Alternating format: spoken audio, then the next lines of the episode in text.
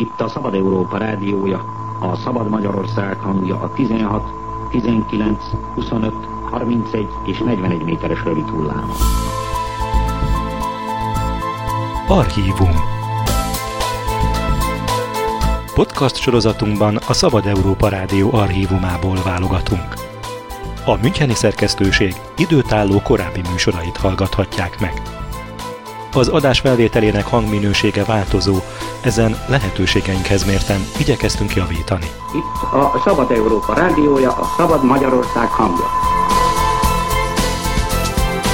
Kellemes rádiózást a Szabad Európával!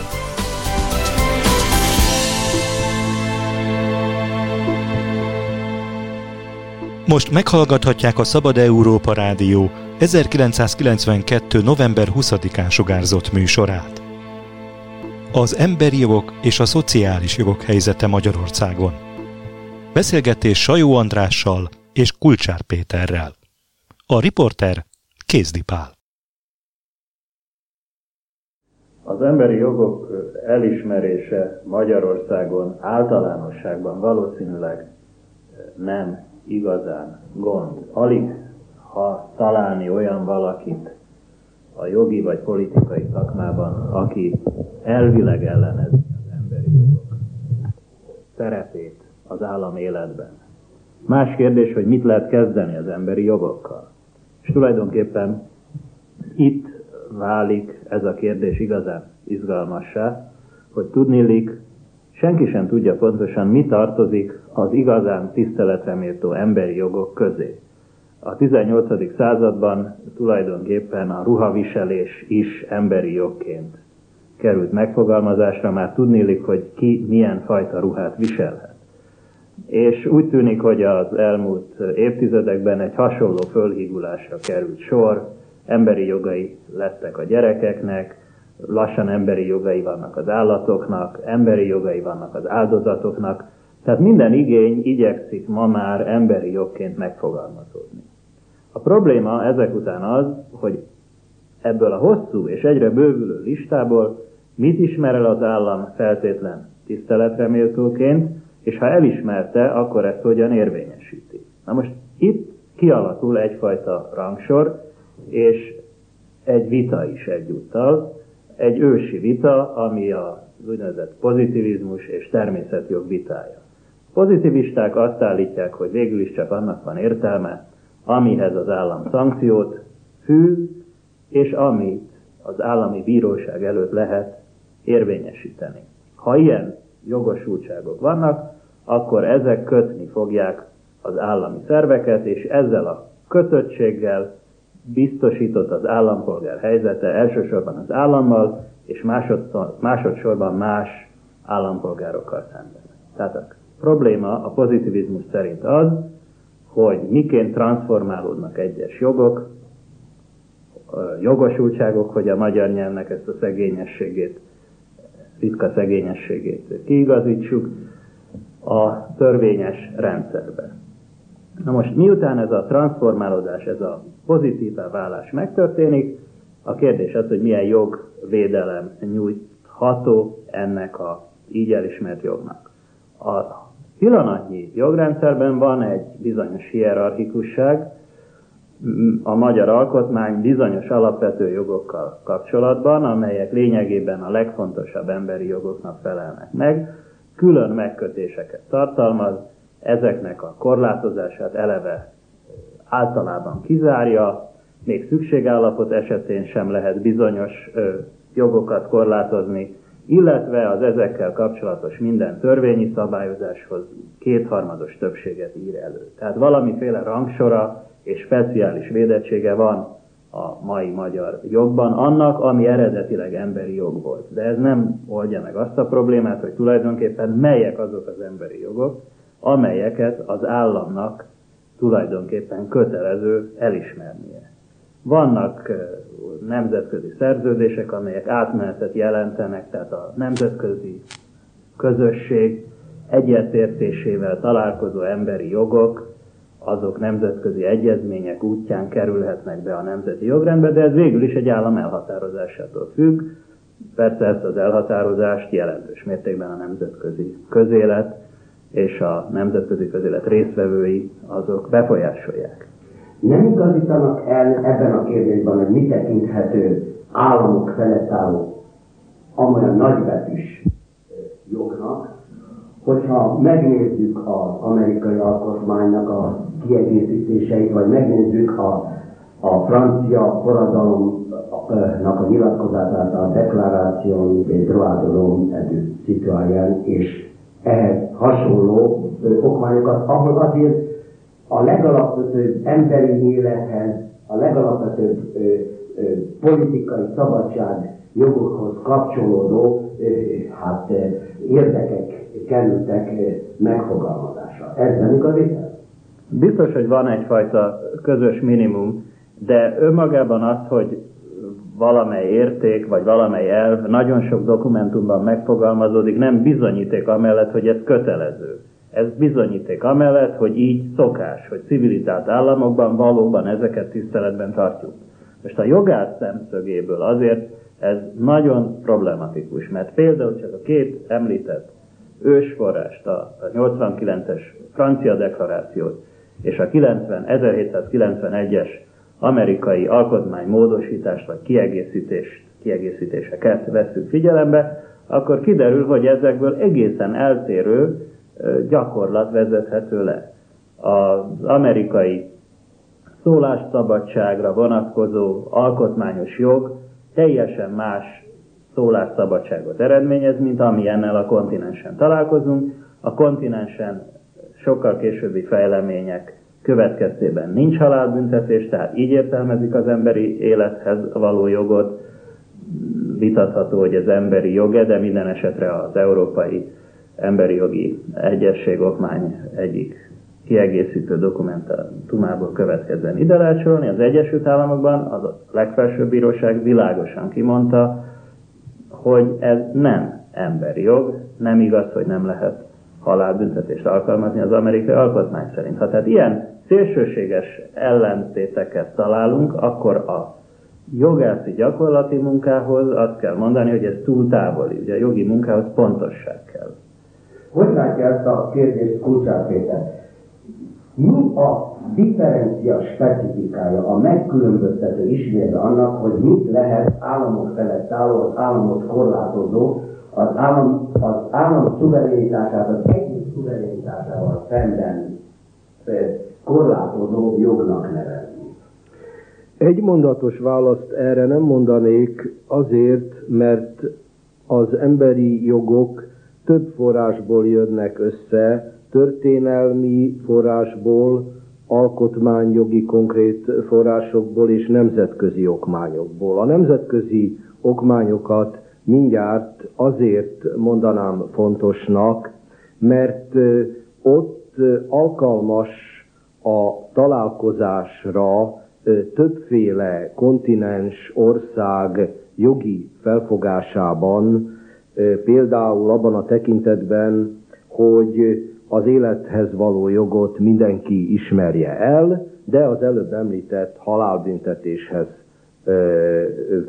fűződő vagy nem fűződő jogszabályok, azok ne tartozzanak a közös minimumba, én is úgy gondolom, tehát bizonyos szűrésre a nemzetközi okmányok alkalmasak, bizonyos szűrésre maga a jogtudomány kell szerintem, hogy vállalkozzon, amikor összehasonlításokat végez a különböző államok jogrendszerei között, és megállapítja azt, hogy az ugyancsak előbb említett állatvédelemhez fűződő jogok, azok ne keveredjenek össze az emberek alapjogaival, még ha vannak vehemens állatvédők is, mert való igaz, hogy perifériális igények állandóan felmerülhetnek, és mindegyik mellett össze lehet hozni egy kisebb vagy nagyobb egyesületet, de a tudománynak is, a nemzetközi okmányoknak is, és az alkotmányok megfogalmazóinak azon kell lenniük, hogy a legalapvetőbbet szűrjék ki. Ezekből, amit én többféle, legalábbis háromféle, tehát történelmi, alkotmányos, illetve nemzetközi jogi forrásoknak nevezek. Azt én mindenképp állítanám, hogy vannak jogok, amelyek előbbre valóak, mint a többiek, tehát ennyiből határozottan, hogy úgy mondjam, elhatárolódnék a egyfajta jogi pozitivizmustól. Én nem hiszem, hogy az a jogszabály, hogy 300 forint illetéket kell leróni, vagy nem szabad a tilosba parkolni, az ugyanolyan fontos lenne, mint az, hogy az egészségügyi ellátást például biztosítani kell egy minimális szinten, ha az emberek betegek, akkor kórházhoz kell jutni, bár igaz, hogy ez már a következő problémához, a szociális jogokhoz vezetne el. Feltenni önnek is a kérdés, Csajló professzor, hogy nem fogadható el megkülönböztető ismérnek, differencia specifikának azt, hogy az a jog, amely az egyén szuverenitását védelmezi az állammal szemben és korlátozza az államot, és az állam nem szekheti meg, az minősülhet ebbe a magasabb kategóriába, és az a jog, amely pedig az állam akaratát eh, eh, öltözteti jogszabályi formában, és az állam bármikor megváltoztathatja, az pedig az a másik fajta jog. Nem, nem fogadható el ez egy megkülönböztetési ismérnek? Mindennapi tapasztalat bizonyosan alátámasztja azt a felfogást, hogy van fontossági különbség különféle szabályok között, és az illetékbélyeg és a szabadságvesztés kiszabásának a feltételei, azok nem egy minőségűek a gyakorlat szempontjából. De ebből nem következik az, hogy az állam számára ezek tulajdonképpen más minőséget jelentenének. Tudnélik, Ugye az alapvetően gyakorlati kérdés az, hogy van-e olyan abszolút szabály, vagy abszolút érték, amely az államot kötelezi. Van-e olyan szabály, anélkül, hogy az állam a törvényhozás ezt eldöntötte volna, amely minden körülmények között az állam egyes szerveire kötelező. Tehát például van-e valami külső ok arra, hogy az illetékbélyeg az 300 forint legyen, vagy van-e valami olyan külsők arra, hogy az elfogottat rövid időn belül, 72 órán belül, vagy 24 órán belül bíró elé kell állítani. Ha ebből a nézőpontból közelítünk, akkor nagyon nehéz lesz egy, egyébként társadalmilag valóban létező különbséget az állam számára értelmezni. Tehát nem valószínű, hogy bizonyítható lenne, hogy egy államnak kötelessége bírákat fizetni azért, hogy azok vasárnap is rendelkezésre álljanak a betörő urak szabadságának, illetve szabadságkorlátozásának az ellenőrzésére. Ez nem azt jelenti, hogy az államnak ne lenne nagyobb választási szabadsága, illetékbélyeg vagy egy elektromos nyomvezeték meghatározásánál. De tulajdonképpen, ahol fizikai törvényekről van szó, tehát például, hogy milyen távolságba kell egy, húzódni egy biztonsági övezetnek egy villamos vezetékkel kapcsolatban, sokkal nagyobb külső kényszerítő erő van az állammal szemben, mint mondjuk egy szabadságvesztéssel kapcsolatban. Mert hiszen ha az állam megengedi, hogy fél méterre házat építsenek a magas feszültségű vezeték mellett, akkor az a ház előbb-utóbb le fog égni. Ha betörőket nem állítják a bíróság elé, hát Istenem, akkor az nem lesz egy, egy jogállam, de attól még az állam nagyon jól fog működni, senki nem fogja az államnak azt mondani, megint eltekintve a nemzetközi közvéleménytől és a demokratikus berendezkedésből adódó ellenállástól, hogy ennyi, ennyi, ezt nem szabad csinálni. Kétségtelen, hogy jogtechnikai szempontból ennek igaza van. De azért a válaszából úgy érzékelem, hogy azért ön is érzi, hogy tartalmilag, meg funkciója szempontjából a, a jogok azért ebbe a bizonyos két csoportba azért besorolhatók. És valahogy az alkot, a most érvényben a magyar alkotmány is valahogy ezt magára tette, mert azért külön kiemelte, ami szokásos emberi jogoknak és politikai szabadságjogoknak tartani. Én azért fogalmaztam ennyire szélsőségesen, mert azt szerettem volna érzékelni, hogy különleges társadalmi és állami elhatározás nélkül önmagukban ezek az emberi jogok nem fognak érvényesülni. Tehát nem szabad azt hinni, hogy attól, hogy deklaráltunk valamit emberi jognak, ettől ez érvényesülni fog, és az államot köti. Éppen az a érdekessége a pozitivista felfogásnak, ha jogállami akar lenni, hogy rákényszeríti gondolatilag az államot, hogy speciális biztosítékokat fűzön, mint ahogy a magyar alkotmány pillanatnyilag ezt meg is teszi, ezekkel az általa többé-kevésbé korrekten kiválasztott alapjogokkal kapcsolatban. Úgy gondolom, hogy ez talán hozzá lehetne tenni, hogy miután bekerültek bizonyos külső okok hatására ezek a jogok a jogrendszerbe, és ezt én egyetértek, hogy ezen az úton végig lehet vezetni, hogy van-e bizonyos külső ok, hogy bekerüljenek oda. Hozzátenném azt, hogy nyomós és nem csak konjunkturális külső okok lehetnek, ezek tehát nem csak az például, hogy megemelik az illetékeket, mert költségvetési deficit van, az is egyfajta külső ok, hanem itt a véleményszabadság mellett jelentős társadalmi mozgalmak értek el történelmi eredményeket, vagy a szociális jogok kivívásában, bár ma már ezt kevesen tartják számon, de már a múlt század végétől azért, hogy az embereknek bizonyos lakásjogaik legyenek, már harc indult, gyűléseket tartottak és tüntetéseket tartottak, tehát bizonyos nyomós és nem csak konjunkturális, nem csak pillanatnyi külső okokra gondolok itt. Ehhez azért hozzátenném, hogy éppen ez mutatja, hogy az emberi jogok sajátos státusza az nem intellektuális vagy valamilyen ezoterikus értékükből adódik, hanem abból, hogy azokhoz egy adott történelmi szakaszban nagyon erős társadalmi nyomás kapcsolódott. Ez lehet, hogy egy idő után már nem ötlik szembe, ma már nem lehet embereket mozgósítani amiatt, hogy, hogy mennyi az előzetes letartóztatás ideje, de az alkotmány történetből tudjuk, az angol alkotmány történetéből nevezetesen, hogy igenis ezek a kérdések abszolút fontos politikai, társadalmi kérdések voltak, és egy komoly társadalmi küzdelem hatására annak eredményét rögzítik ezek az emberi jogok. Tehát ezt nem feltétlenül egyszer és mindenkorra adottként célszerű felfogni, hanem egy társadalmi küzdelem megoldásaként. Tehát a vita tulajdonképpen emiatt még a jogtudományban. Tehát nem azon, hogy a jelenlegi átalakulás szakaszában, tehát ebben az átmeneti szakaszban igen szükség van, hogy alkotmányos védelmet kapjanak bizonyos kiemelkedő jogok, de ez nem valami végleges, nem valami örök emberi, hanem ehhez a a történelmi korszakhoz kötődik.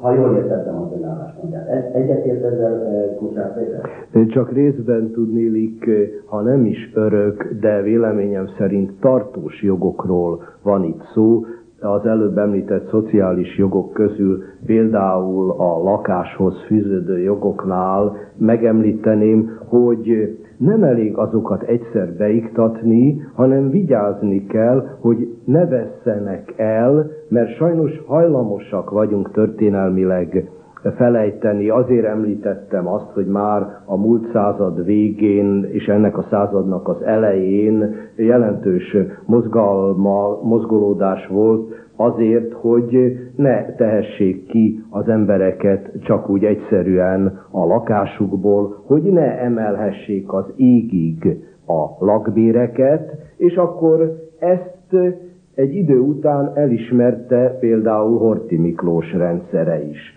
akkor történt egy nagy társadalmi változás, és egy idő után ezt elismerte Rákosi és Kádár rendszere is. Most ismét ott tartunk, hogy az ilyen jogokat a jelenlegi rendszerünkben is el kell ismertetni, mert sajnos állandóan és ismétlődően elfelejtik őket, holott a tudománynak is szerintem rá kellene mutatni bizonyos tartós tapasztalatokra, Figyeljetek oda, emberek, ezek tartós jogok.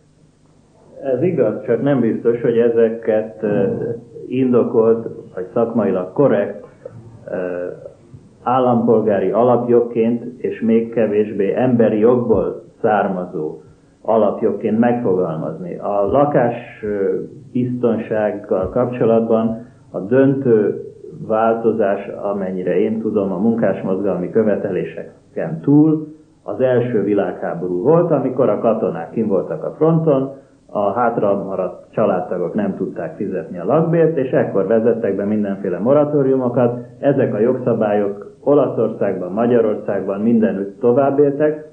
Döntő oka az volt, hogy a katonai szempontok azt követelték, hogy a fronton levők biztonságban érezhessék a családtagjaikat, ha már magukat nem érezhették biztonságban. Tehát ennek volt egy nagyon komoly ö, politikai oka, hogy ez miért érvényesült, ez megmaradt, a jognak van egy ilyen folytonossága, ezt megerősítette nyilván a, a bérlők tömegének a szociális igénye, és ez nyilván egy értékes vonulat a, a jogtörténetnek, de megint csak azt hiszem, hogy nehéz ezt alapvető emberi jogként konstruálni. Nem is biztos, hogy célszerű, mert ha megnézzük a magyar alkotmány ilyen szempontból jellemző megfogalmazását, ugye a magyar alkotmány például azt mondja, hogy a magyar köztársaság állampolgárainak joguk van a szociális biztonsághoz. Itt felsorolja, hogy öregség, betegség, rokkantság, özvegység, árvaság és önhibájukon kívül bekövetkezett munkanélküliség esetén a megélhetésükhöz szükséges ellátásra jogosultak. Hogy mi a szociális biztonság, ez az alkotmány nem definiálja, ami szerencse is, mert ez egy mozgásteret biztosít. Tehát ezen a területen van egy társadalmi nyomásnak lehetősége, hogy törvényeket alakítson ki. De ezek a törvények nem valamilyen elvont értéket fognak megtestesíteni. Ezek a pillanatnyi ö, igényeket fogják tükrözni, és nyilván szociális méltányosság alapján az embernek az az érzése, hogy ezeket az igényeket honorálni kell, de nem lehet azt mondani, hogy az emberi méltóságból, emberi jogokból ezt le lehet vezetni. Tehát az, az a vita, amire ön többször utalt az emberi jogok körül, az végeredményben egy elméleti vita, hogy ebből kell -e kiindulni, vagy ezek a lehetőségek, amelyeket az emberi jogok teremtenek, olyan intellektuális hálót, vagy egy olyan intellektuális, azt mondanám, hogy, hogy kis, kis vékony sodrony fonalat jelentenek, amelyen végig kell menni egyensúlyozó berendezéssel vagy anélkül, és el kell végül is dönteni, független az emberi jogtól, hogy mit adunk a társadalomnak, illetve mit ad a társadalom a jogi szabályozás útján önmagának. Én csak utalnék arra, hogy azért a 20.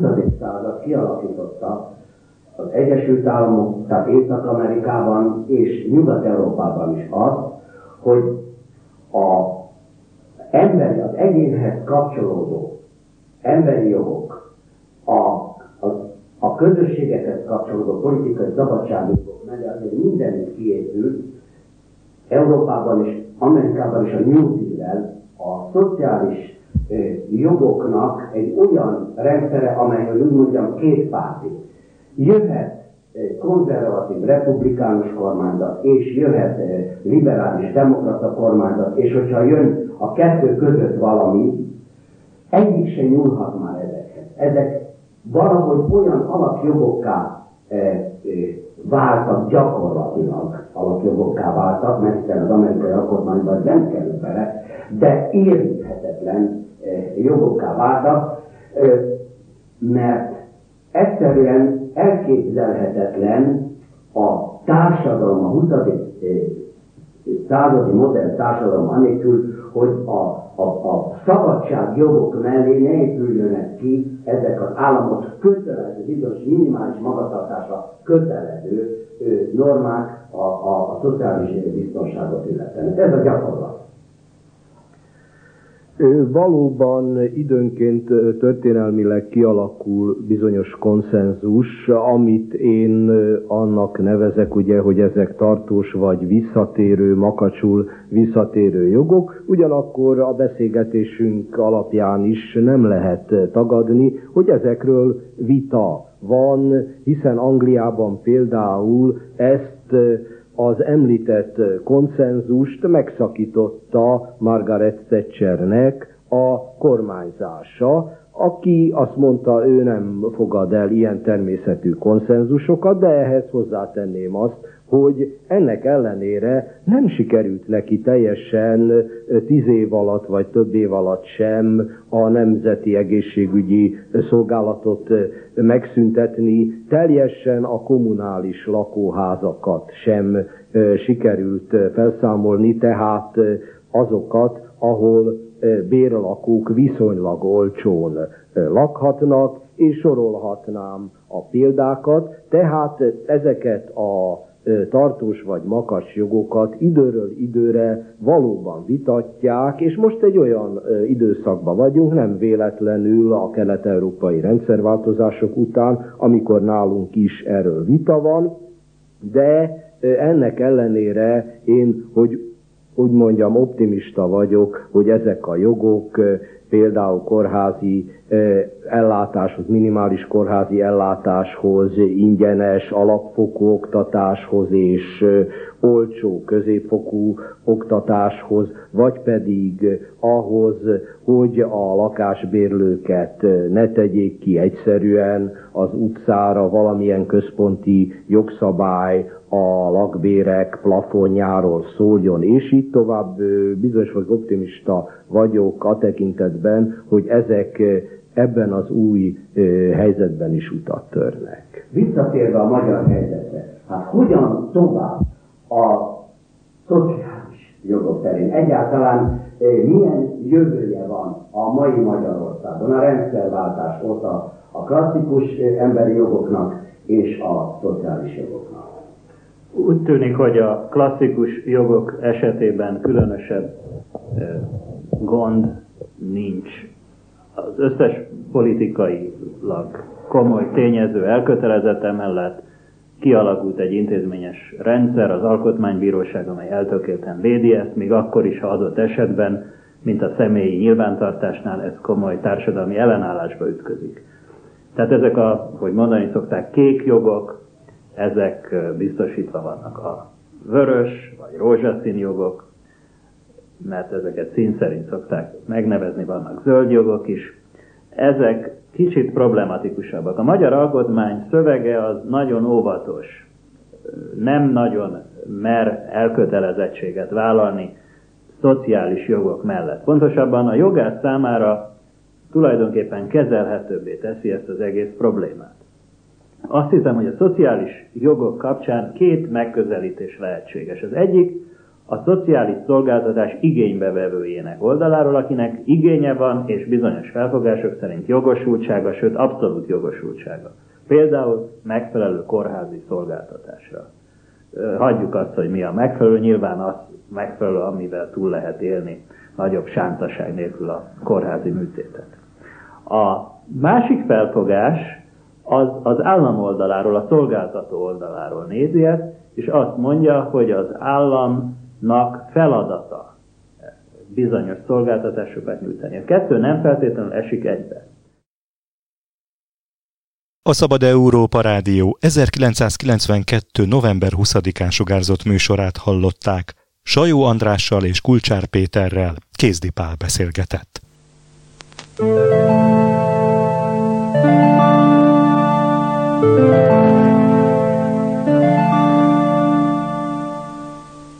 Az eredeti felvételt az Országos Széchenyi Könyvtár történeti fénykép és interjútára őrzi és bocsátotta rendelkezésünkre.